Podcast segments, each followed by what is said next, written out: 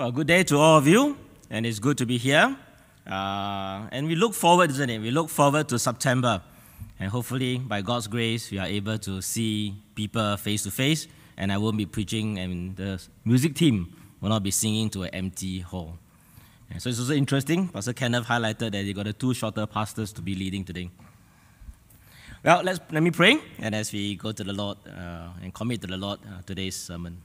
Dear God, I want to thank you for this evening that you have brought us together to serve you in different ways, but most importantly, to come and worship you and to hear your word. So help us, O Lord, help me as I preach your word, that I'll preach clearly. Help us as hearers of your word, that may your word move our hearts to obedience. In Jesus' name we pray. Amen. Well, we have come to the last two chapters of 1 Peter. So 1 Peter is so rich in God's truth and is written for the reader to have a God centered perspective to their suffering. The call to cling on to the living hope, to look forward to the future glory, and to persevere in the midst of their suffering for Christ permeates the whole letter. 1 Peter continues to speak to us today. Why? Because God's people continue to suffer for their obedience. And we will continue to do so until our Lord returns as King. We do not have to look far to catch a glimpse of the plight of Christians suffering for Christ. Organizations like Open Doors, Barnabas Fund broadcast their stories of many suffering brothers and sisters in Christ through different social media platforms. Pray we must for these brothers and sisters in Christ. So, when I was studying at All Nations Christian College in the UK in 2001, I met a college mate whom I refer to as A in this story. His testimony has inspired and left a very deep impression in my heart. See, we were in the same college chores group, yes, we do chores, and it's part of our mission training. And we were responsible for the washing and the cleaning of the common toilets in the college. So back to A. A's father is the head of a religious center in his town. He was sent to a foreign country to be trained to take over the father's role as head of the religious center. And while he was there, he met a missionary couple. And by God's grace, he believed and gave his life to our Lord Jesus Christ. So, however, his, conversion was seen as a deep betrayal to the family and to the community he came from. And what the father did, the father actually sent someone to kill him. A was deeply shaken and saddened. And after that failed attempt, this missionary couple arranged for him to be sent away to stay with a Christian family in Europe. He did not dare to contact his family but he missed them very, very much. After many years has passed, hoping that his family has forgiven him, A decided to go back to visit. Hopeful and excited, he took a taxi from the, from the airport to his home. As he knocked on the door, the first sight as the door opens was his father coming to him with a knife. He was stunned for a moment. But for some unknown reason, the taxi driver did not drive off. What he did, was, when he saw A was in danger, he quickly pulled him back into the taxi and drove off. A knew that morning, that day, that God has intervened. See, my friend knew in his heart that God has protected him. I had never known this pain that my friend A has to suffer. Because he is always that jovial, happy person. It was a very costly discipleship for him. It did not just cut him off from his family. Can you imagine your family issuing a death sentence on you? Just because he has called Christ his Lord. A is still hopeful that one day, one day he'll be reconciled with his family and that his family will come to know the Lord Jesus by themselves. See, my friend's experience is a living example of 1 Peter chapter 4. Obedience to Christ will bring suffering, but we can rejoice because our salvation is in Christ and Christ alone. And we have a future glory to look forward to when Christ returns. So let us dive, dive straight into the text today. Read with me 1 Peter chapter 4, verse 1. You can just refer to the slides, the verse in front of your screen or your open Bible. Verse 1 read, Therefore, since Christ suffered in his body, arm yourselves also with the same attitude, because he who has suffered in his body is done with sin. What attitude of Jesus did Peter want the exile to be armed with? Reflecting back on Jesus' life, one of the most anguished moments that Jesus had experienced would be, would possibly be at the, the evening at the Garden of Gethsemane. Jesus knew the pain, Jesus knew the, the suffering that he would be enduring, yet he prayed, Not my will, but your will be done. Instead of backing off, he leaned in and he obeyed God 100%. Peter is urging the exile to lean in, to obey, even when their obedience will lead to suffering. The call was for them not to back off from doing God's will, but to pray, not my will, but yours be done. Let us continue the second half of verse 1. Because he who has suffered in his body is done with sin. Is Peter, is Peter saying that those who have chosen to suffer for Christ, they are sinless? They, are, they have been perfected? Not so. The answer is no. Peter knew it full well because he was a sinner saved by grace and remained so till he saw Jesus face to face. So, what then does this verse mean? It means anyone who suffered for Christ has crossed from the realm of darkness and step into God's wonderful lights. Having stepped into the light, this person, by God's grace, has turned his or her back to sin. And I think verse 2 will help us clearer. In verse 2, as a result, they do not live the rest of their earthly lives for human, human desire, evil human desires, but rather for the will of God.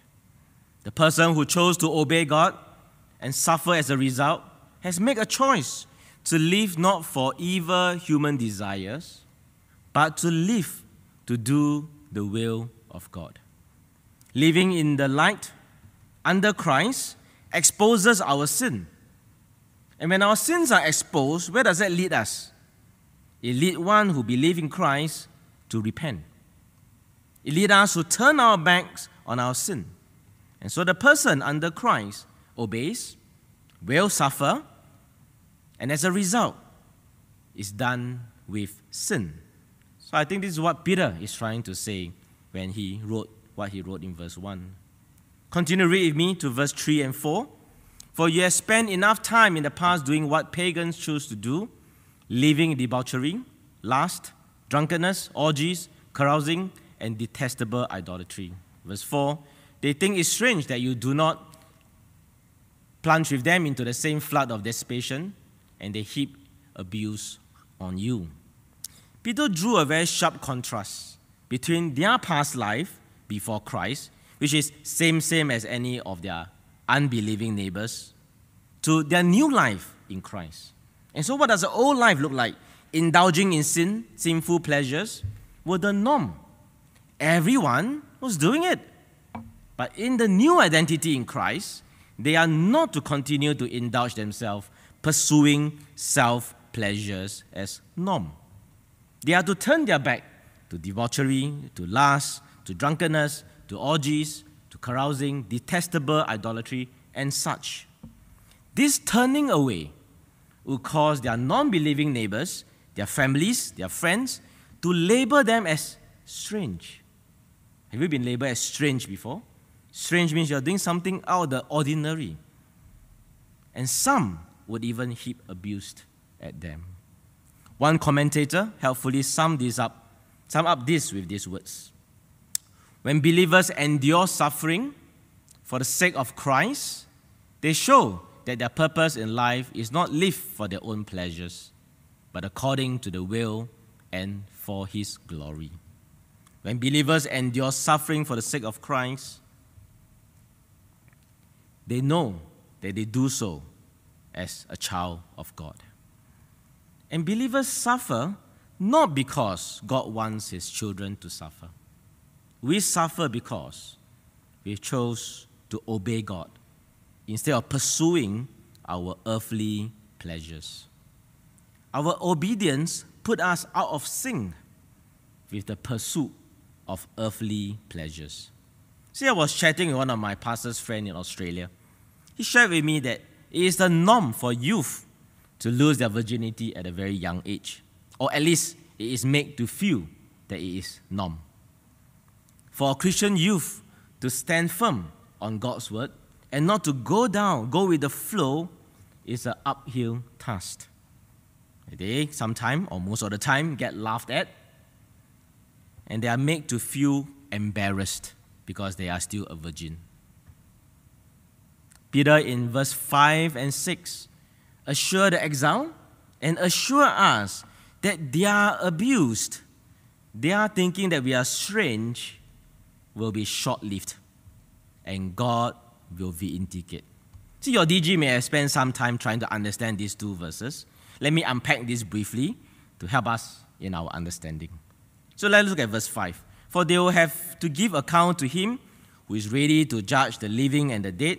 For this is the reason the gospel was preached even to those who are now dead, so that they might be judged according to the human standards in regards to the body, but living live according to God in regards to the spirit.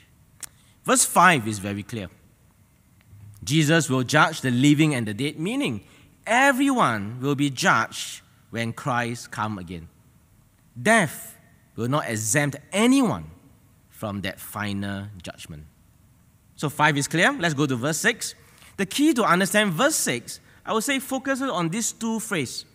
You can see in the slides, was preached, and in NIV translation, who are now dead. So the tenses are important. So verse 6a is about the gospel being preached to the to the people who was alive and received the gospel, but now at this point of Peter's writing, they were dead.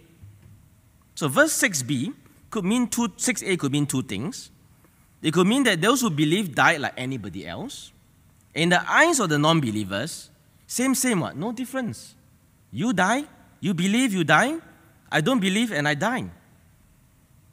Did the believers believe and suffered in vain? Because they died like anybody else. It could also mean that we are all condemned to death because of sin. For the believers, like the non believers, we all face this bodily judgment of physical death. No one escapes that. However, the key is not in this verse, this portion itself, the key is in the second part of that verse. However, what is not sin is what happened after death. Death does not end it all. Death is the door between the perishable, this world, and the imperishable, the eternity with God. And verse 6b guarantee a future glory. Believers will live in eternity with God. Jesus' resurrection is a guarantor, that seal for this eternal life. So I hope this brings clarity to your verse 5 and verse 6. So armed with this living hope of future glory, how would our obedience look like? Well, let me address the youth and the children. In school, what does it mean for you to obey God?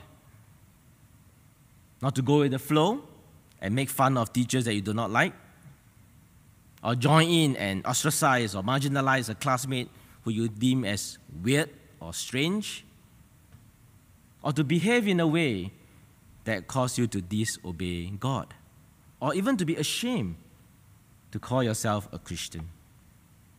What about for those who are working at our workplace? What does it mean for us to obey God and not to give in to sin? Are you tempted to join in the office gossip talk about the talk bad about your bosses? Are you part of that so that you can be part of the inner circle? Or put someone down in order to be recognized? These lists are not exhaustive. This list is not exhaustive. I'm sure you can think of ways in your own office, in your own school, that you do things that is not obedient to God. I met a Burmese pastor in Myanmar when I had a chance to travel to Myanmar. Uh, well, he felt called to move from pastoring a city church, stable, to be an evangelist in a village with no Christian presence.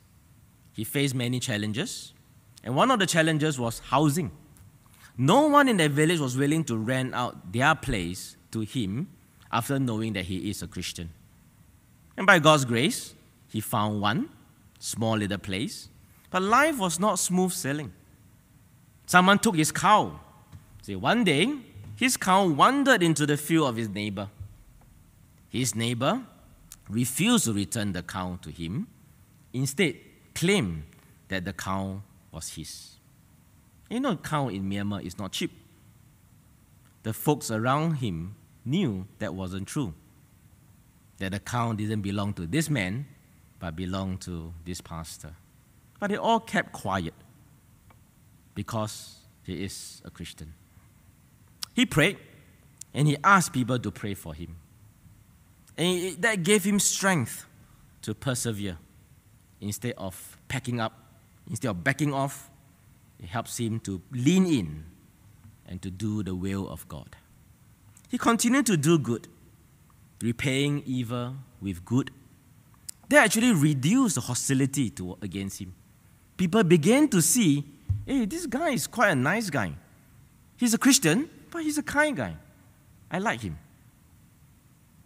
Similarly, Peter wrote to the exile to live out their faith in very practical ways so that people around them would see Christ through them.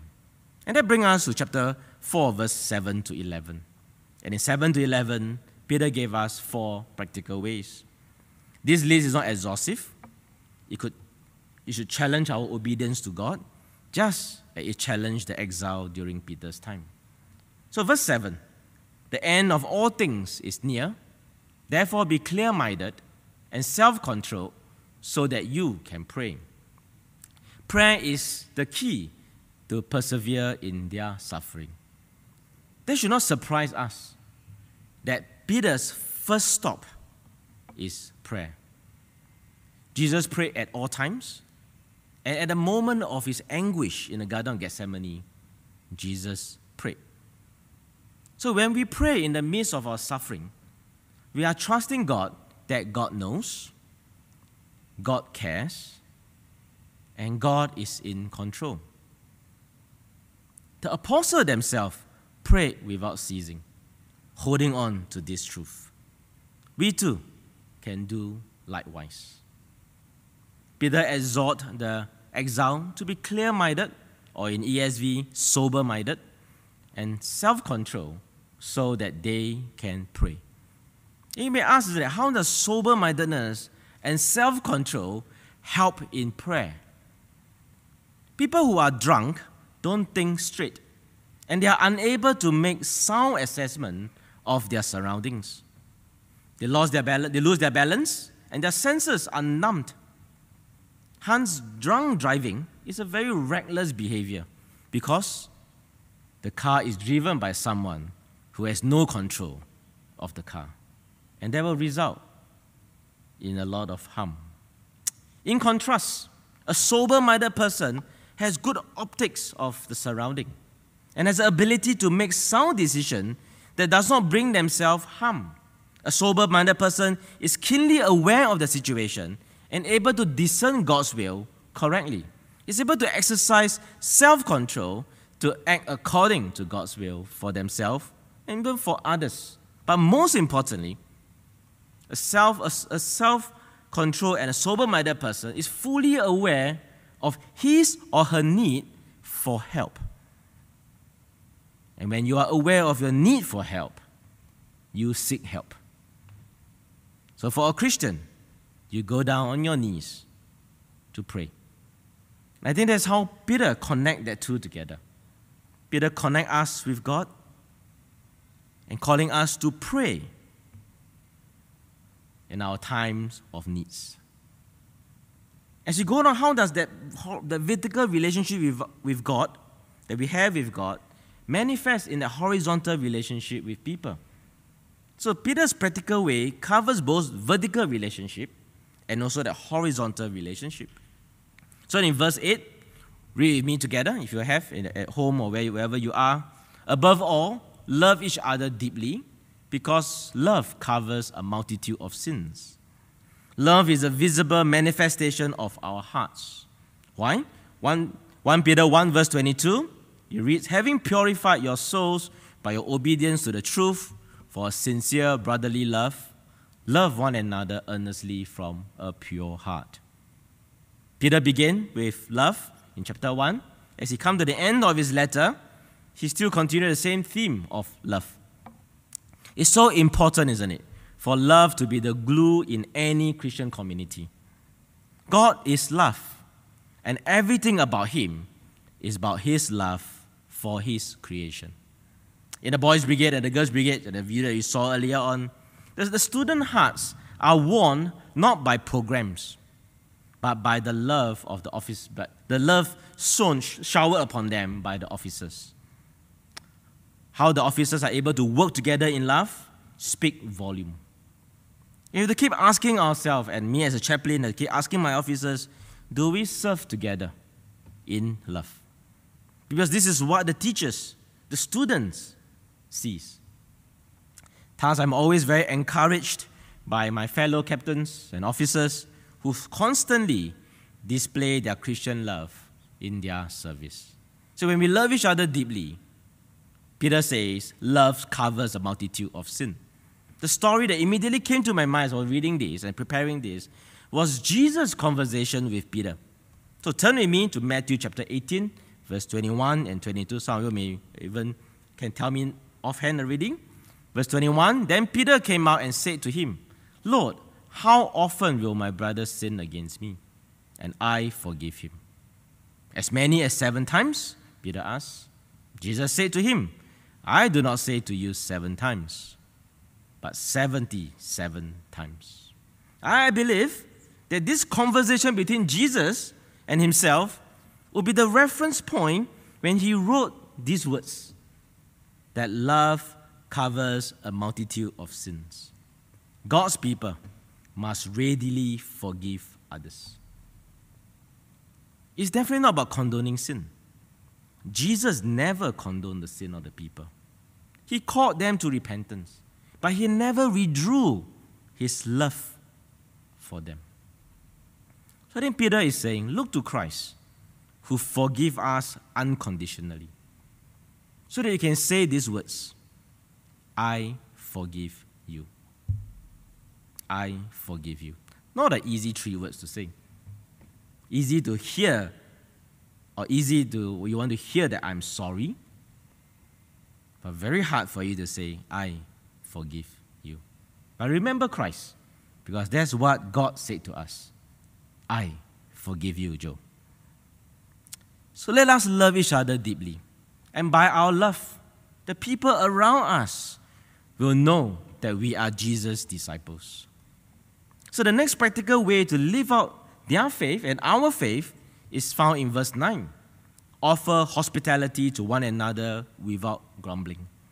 Showing hospitality then it means welcoming traveling brothers and sisters in Christ into their homes, opening up their place for fellowship and teaching of the local believers. This form of hospitality would be costly, not in terms of money and dollars, dollars and cents. Neighbors would hear and see other believers coming in and out of their home. And what does that mean? People would know hey, they are Christians, they are believers. And they live in a hostile time, isn't it? Of being persecuted. Showing hospitality will require them to love God, love the people deeply, and to profess their faith publicly. It's not easy, it's not hard for us to profess our faith publicly. Even so, we are not persecuted, even in Singapore, sometimes it's very hard for you to say that I'm a Christian.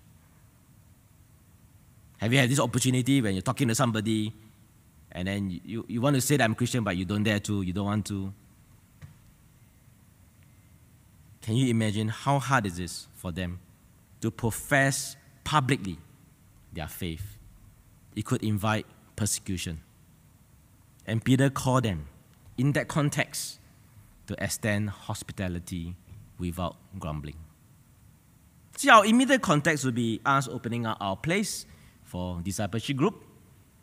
Opening up one's place for Bible study, for Christian fellowship, can be a hassle, isn't it? Those of us who have opened up, you know, there's clearing up to do before, because you want to make your place look nice and clean, and after, because you have to play host and you got to engage your DG mates and you got to clear it up after everybody has gone home. For some, opening up your place means an invasion of your privacy. But with COVID, in order to continue that physical fellowship, we can only gather in small groups at homes. This means that each DG will need more homes. I'm thankful to hear through my at least CLDG group that some of DGs are doing that. People are opening up their place to meet. But I also pray that there are some who struggle, some DG who struggle to find homes, one, two, not many, but one, even one or two, to be willing to open up for people to come. See, when you are tired from a day work, on having to sort out your children home based learning HBL, or your own work from home WFH, you feel too tired for DG. Well, if you're not hosting, hey, you pick up your phone, and that's what you do. The slides. Sorry, folks, long day zooming. I'll give DG a miss tonight. Have fun, enjoy your study, love. You cannot do so, isn't it? You cannot do that when you are hosting. If you get, you have to get the place ready for what? For who? For five DG folks. At least now it's five, right? You need to set up the camera, the microphone for the Zoom, and it still be difficult even if you follow the, the dummies guide by Pastor Joe. is still not easy. Hosting DG is not is a lot of work, as compared to you just clicking on your computer, sitting in the comfort of your home, zooming in, or going to somebody's places instead of opening up your place. But I want to encourage you meeting physically and pray for one another in person cannot replace Zoom. Is so, so precious and heartwarming to be able to sit and pray with someone. So, can I show? Can I show hospitality without grumbling? The fourth practical way is serving. Verse 10 each one should, should use whatever gift he received to serve others, faithfully administering God's grace in its various forms. If anyone speaks, he should do it as one speaking the very words of God. If anyone serves, he should do it with the strength God provides, so that in all things God will be praised through Jesus Christ. One other resource to keep the Christian community going in the midst of suffering would be the stewardship of spiritual gifts. Peter continued to urge the exile to be other person centered by exercising spiritual gifts to build up and edify God's people. God continued to pour forth His grace in various forms to enable the believers to persevere in their suffering. See, believers serving one another in the midst of suffering is a very beautiful expression of love. The unity, the well being of God's people bear a very powerful witness to, their hostile, to the hostile community that they were in. Thus, he told the exile show God's grace by God's strength so that God may be praised through our Lord Jesus Christ. So, how are we pouring out God's grace in our situation? Well, churches, ARPC has virtually gone, has gone virtually virtual. Virtual church lacks the togetherness. I treasure this time every Saturday where a group of us serve together in person to stream the service. I experience God's grace through my brothers and sisters here. See, the service leaders still make effort to prayerfully lead the service. The preacher worked through the Bible text diligently so as to speak God's word and encourage every one of us, even by preaching to an empty hall. The music team practices for at least two hours, if you do not know, and sing their hearts out to an empty hall, but they know that people are listening and they are leading people to praise God. But last but not least, the tech team who work tirelessly to make sure all systems go to provide a smooth streaming so that each one of us can worship God and listen to His word uninterrupted. See, the beauty of God's grace will be lost if, you're done, if all these are done in silo in our own homes. You still get done, but the beauty will be lost. So, brothers and sisters in Christ, let us pray and, earn, and eagerly look forward to the resumption of the physical service when? By God's grace, September 3rd and 4th. And I look forward. I look forward to seeing you in Adam or in Bishan and to experience life together and to preach not to empty hall but to bodies. See, apart from the main service, our children church teacher faithfully teaches our children every week via Zoom our basic leaders continue to journey with the youth placed under their care. I know because my daughter is one of the basic youth. The DG leaders continue to work hard to prepare, to lead the Bible study, and the list goes on. Although we are not able to meet in person, I'm so encouraged and thankful that as a church, we have not stopped exercising the spiritual gift to edify the wider church. Can you imagine how much better how much better it is if you can do all this together in person. So, my Tuliao, let us continue to serve one another faithfully, administering God's grace in its various forms. So, I think verse 11 ends very aptly with these beautiful words To Him be the glory and the power forever and ever. Amen. Yes, our obedience is for the glory of God who is forever praised. Peter concludes this section on suffering, started in 3 verse 8 and then end in chapter 4 by turning the exiles' attention to three truths. Three truths that will sustain them to persevere in their persecution. The first truth called them not to see their suffering as strange, but instead rejoice. Verse 12 Dear friends, do not be surprised at the painful trial that you are suffering as though something strange were happening to you. Next verse. But rejoice that you participate in the suffering of Christ, so that you may be overjoyed when his glory is revealed. Peter used the same word, strange, as in verse 4. The non believers find, will find it strange when the believers do not partake in their sin. And here, Peter reframed that word strange to describe their suffering. Suffering would seem strange to the believers, but it should not be. Believers should expect to suffer for Christ. Peter, having suffered for Christ, knew this truth very personally. And just as he is able to rejoice that he participated in the suffering of Christ, Peter is calling the exile to rejoice because they participate in the suffering of Christ. And there will be a greater joy a greater rejoicing when our Lord Jesus Christ is fully revealed.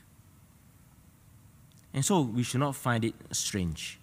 But besides not finding it strange, Peter is telling them, do not be ashamed. And that is the second truth.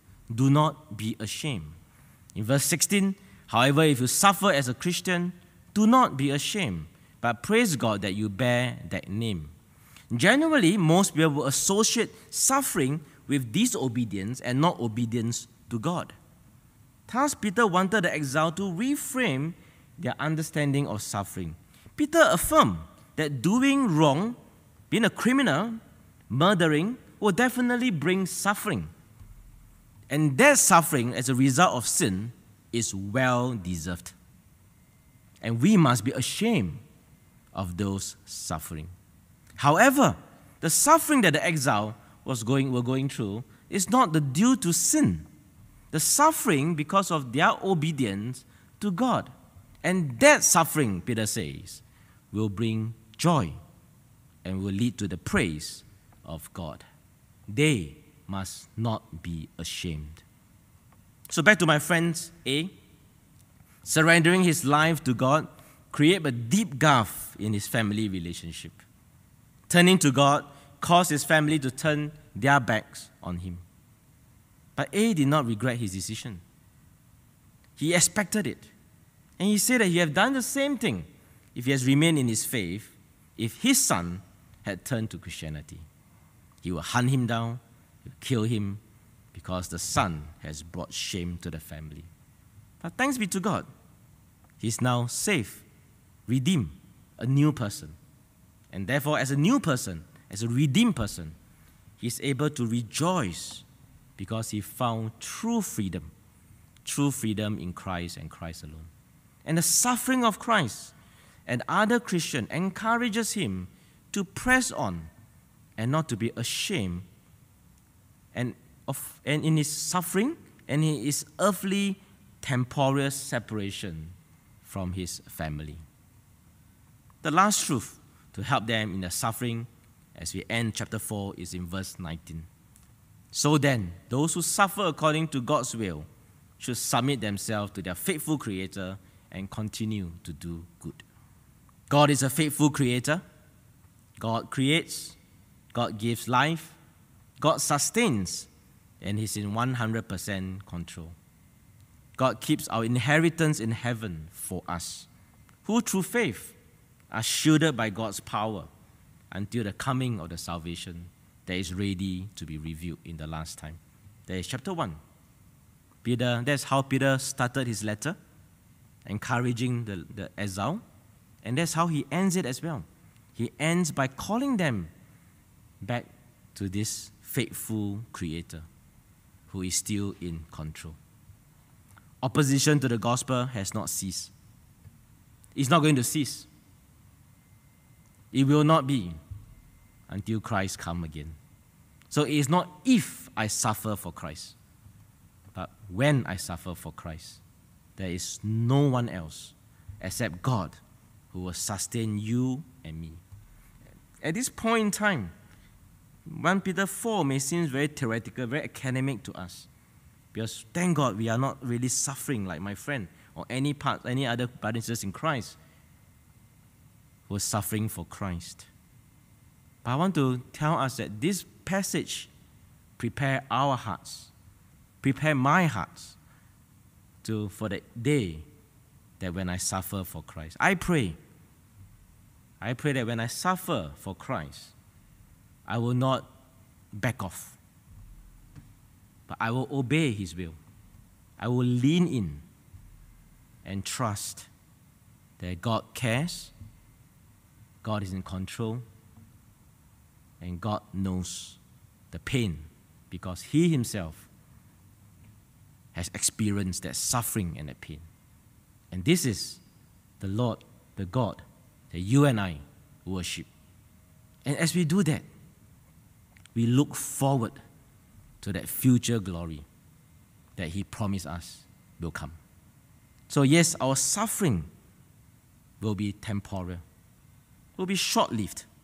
But yes, when we are going through it, it may seem long. But God promised that it will come to an end. And when the end comes, we're going to have eternal glory, eternal life with God and God alone. So, eternal, the imperishable, versus perishable. Let's pray. Dear Lord, we thank you that we who live in this perishable world look forward to the imperishable eternal life that we can have with you. And while here on this side of heaven, your word will tell us, warn us, remind us that we will suffer for Christ. But it's going to be temporal. Because you promise. You promise eternal life. You promise vindication. You promise that your grace is sufficient for us in our suffering. So, Lord, we pray. We cling on, we hold on to that. We pray for our brothers and sisters in Christ in other parts of the world who are actually suffering, their life being threatened. I pray too that, Lord, they will hold the letter of 1 Peter dear to their hearts. And they will cling on to this promise that God knows, God cares, and God is in control. In Jesus' name we pray. Amen.